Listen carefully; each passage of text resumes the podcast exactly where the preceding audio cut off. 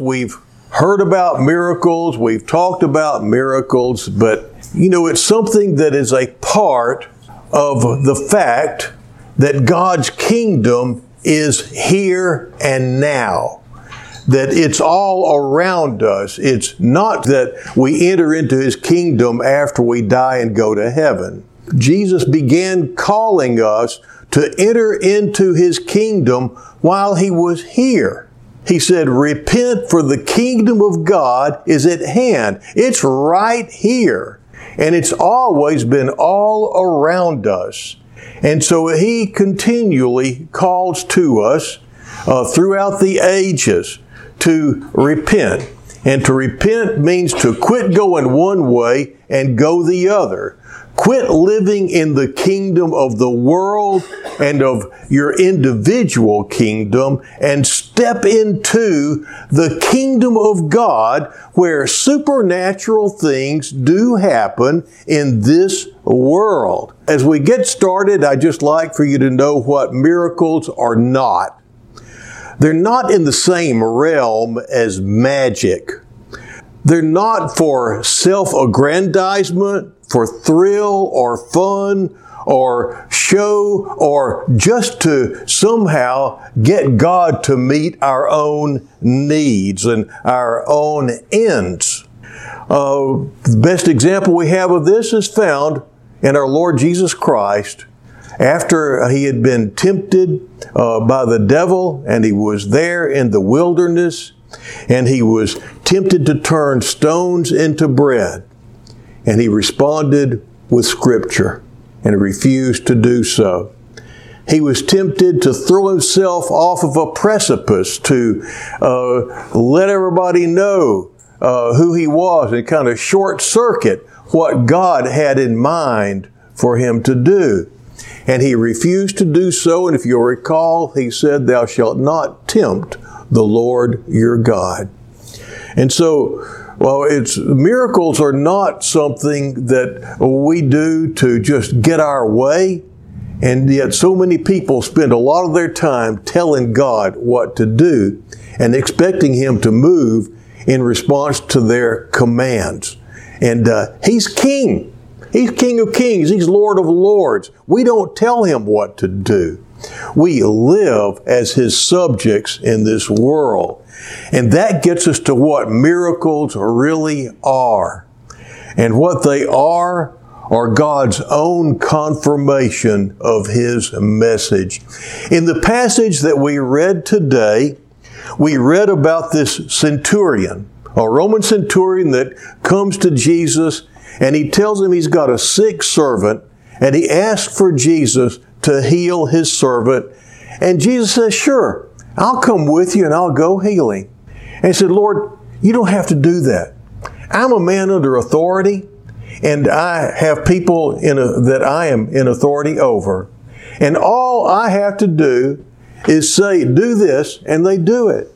And so he does go ahead and he says, I want to get these, uh, get these words just, just, just get them just right. Lord, I'm not worthy for you to come under my roof, but just say the word, and my servant will be healed.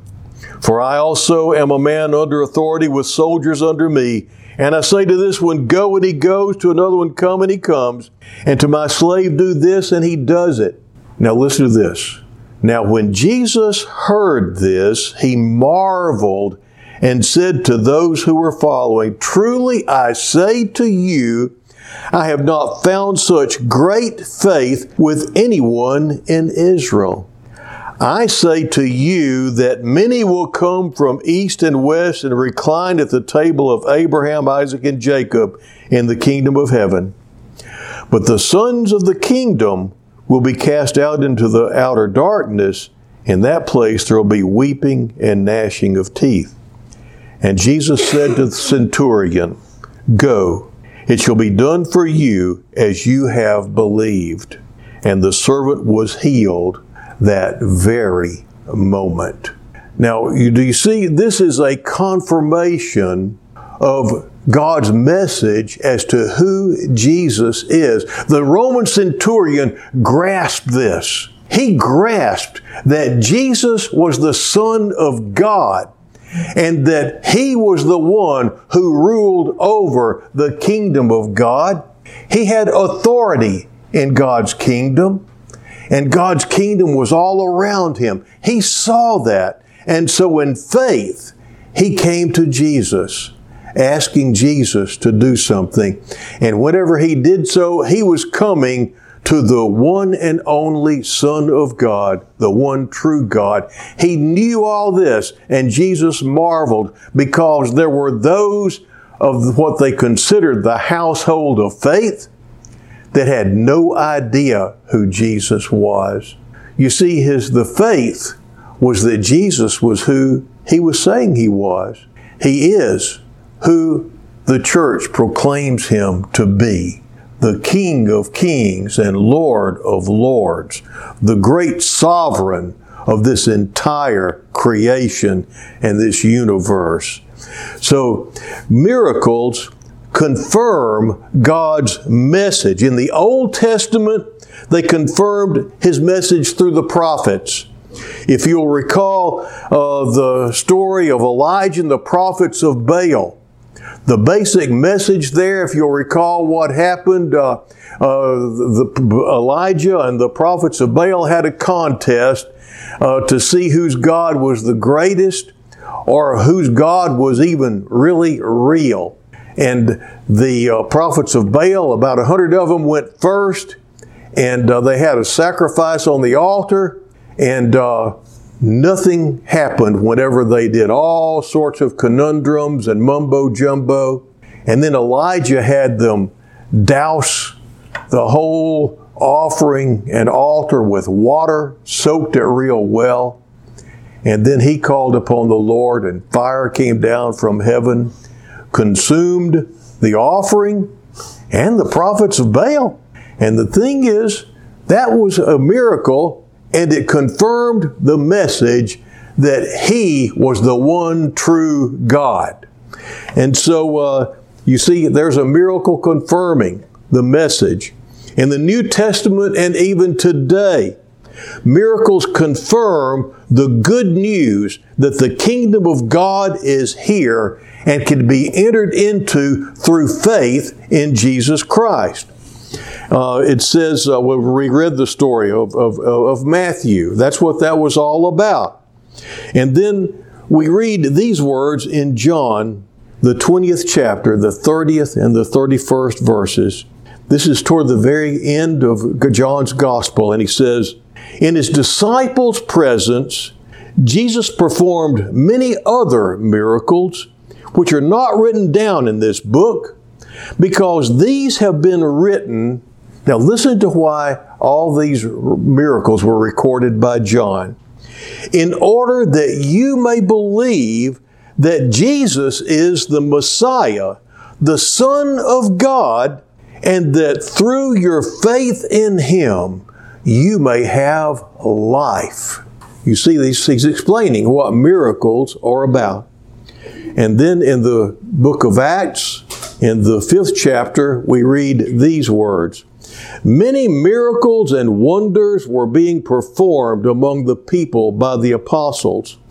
All the believers met together in Solomon's porch. No one outside the group dared join them, even though the people spoke highly of them.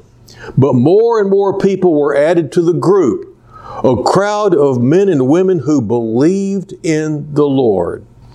As a result of what the apostles were doing, and what were the apostles doing? They were proclaiming that the kingdom of God was right here and could be entered into through Jesus Christ.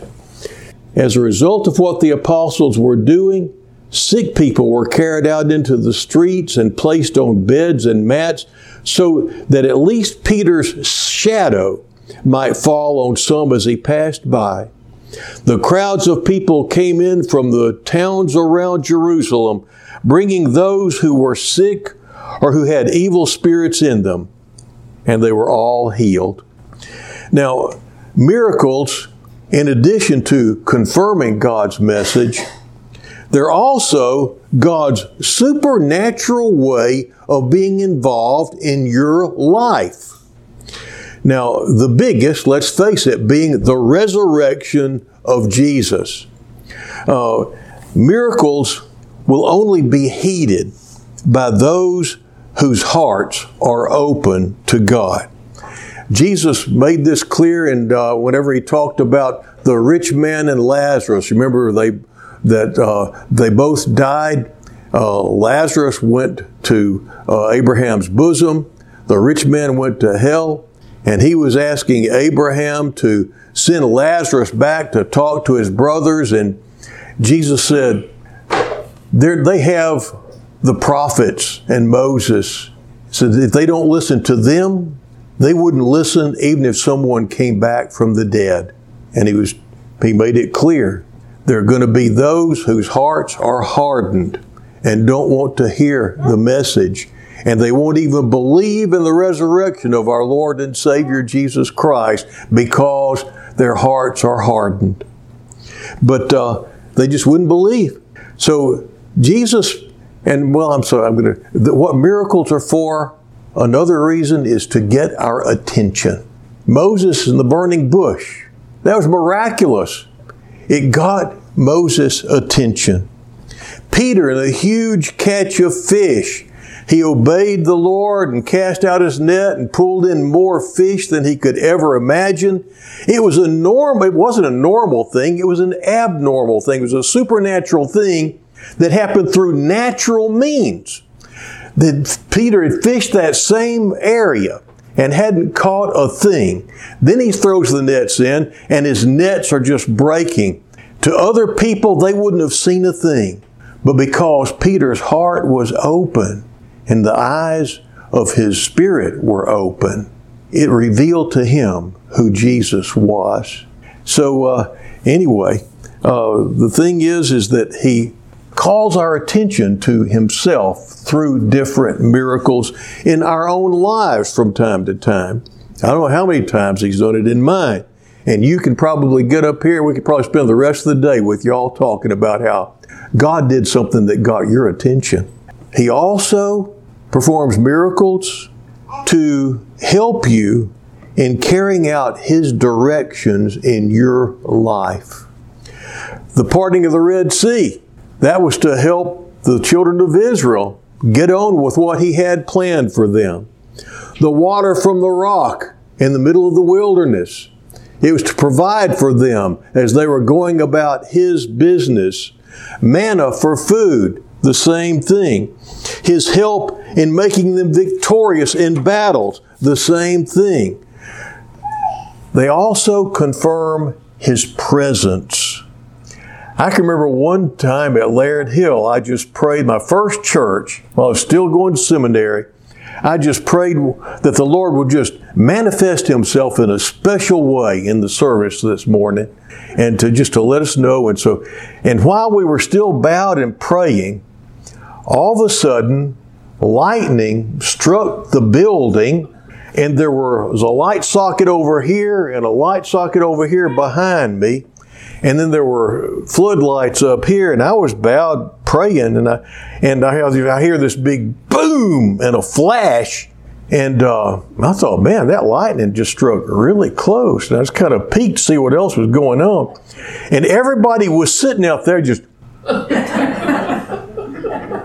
in shock. I didn't know what was going on. I just I found out later that huge arcs of electricity came up behind me whenever that big boom, the big flash wasn't from a surge of electricity. It was uh, the Lord just manifested Himself. He just answered my, and He confirmed. You see, that's what He does.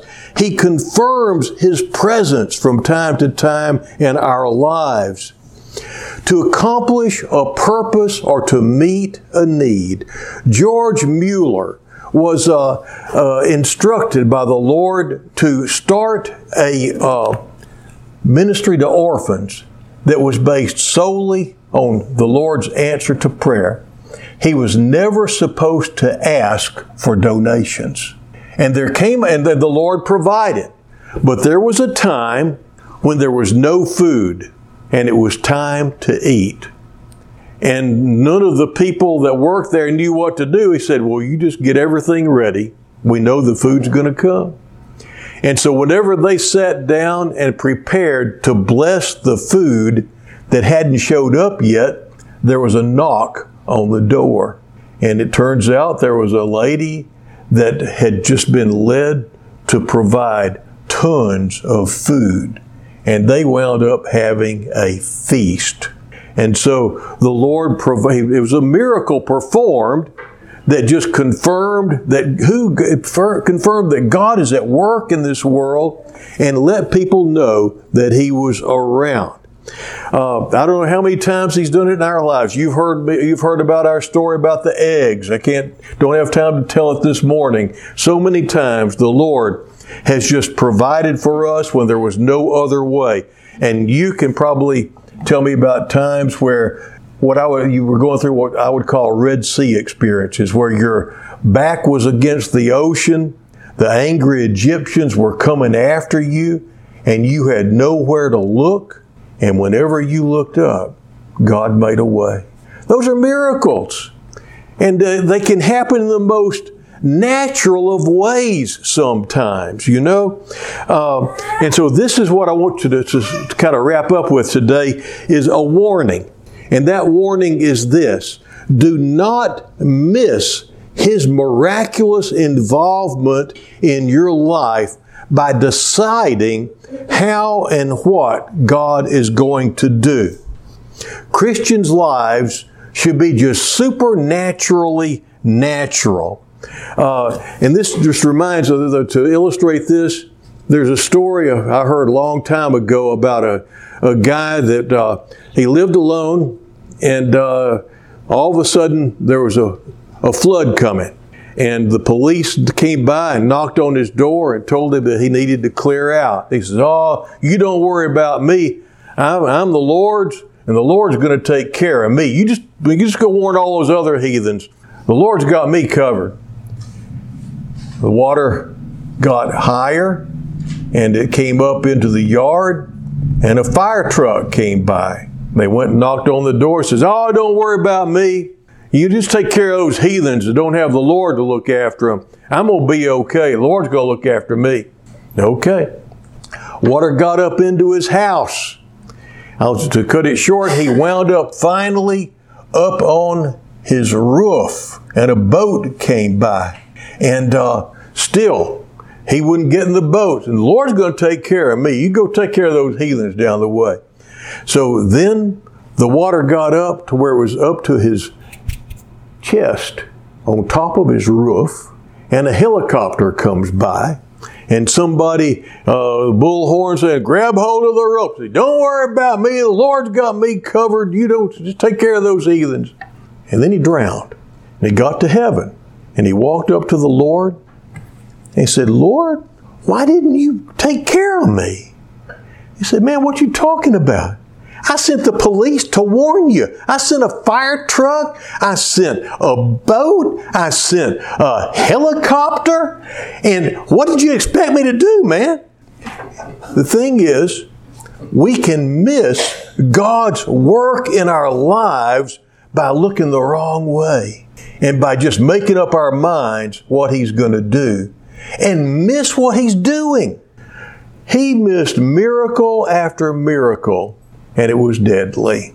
I encourage you, don't miss the miracles that God's performing in your life every day. As the Lord's, your life should be supernaturally natural or naturally supernatural. You shouldn't be able to hardly tell the difference because it's just the way God works. In the name of the Father, the Son, and the Holy Spirit. Amen.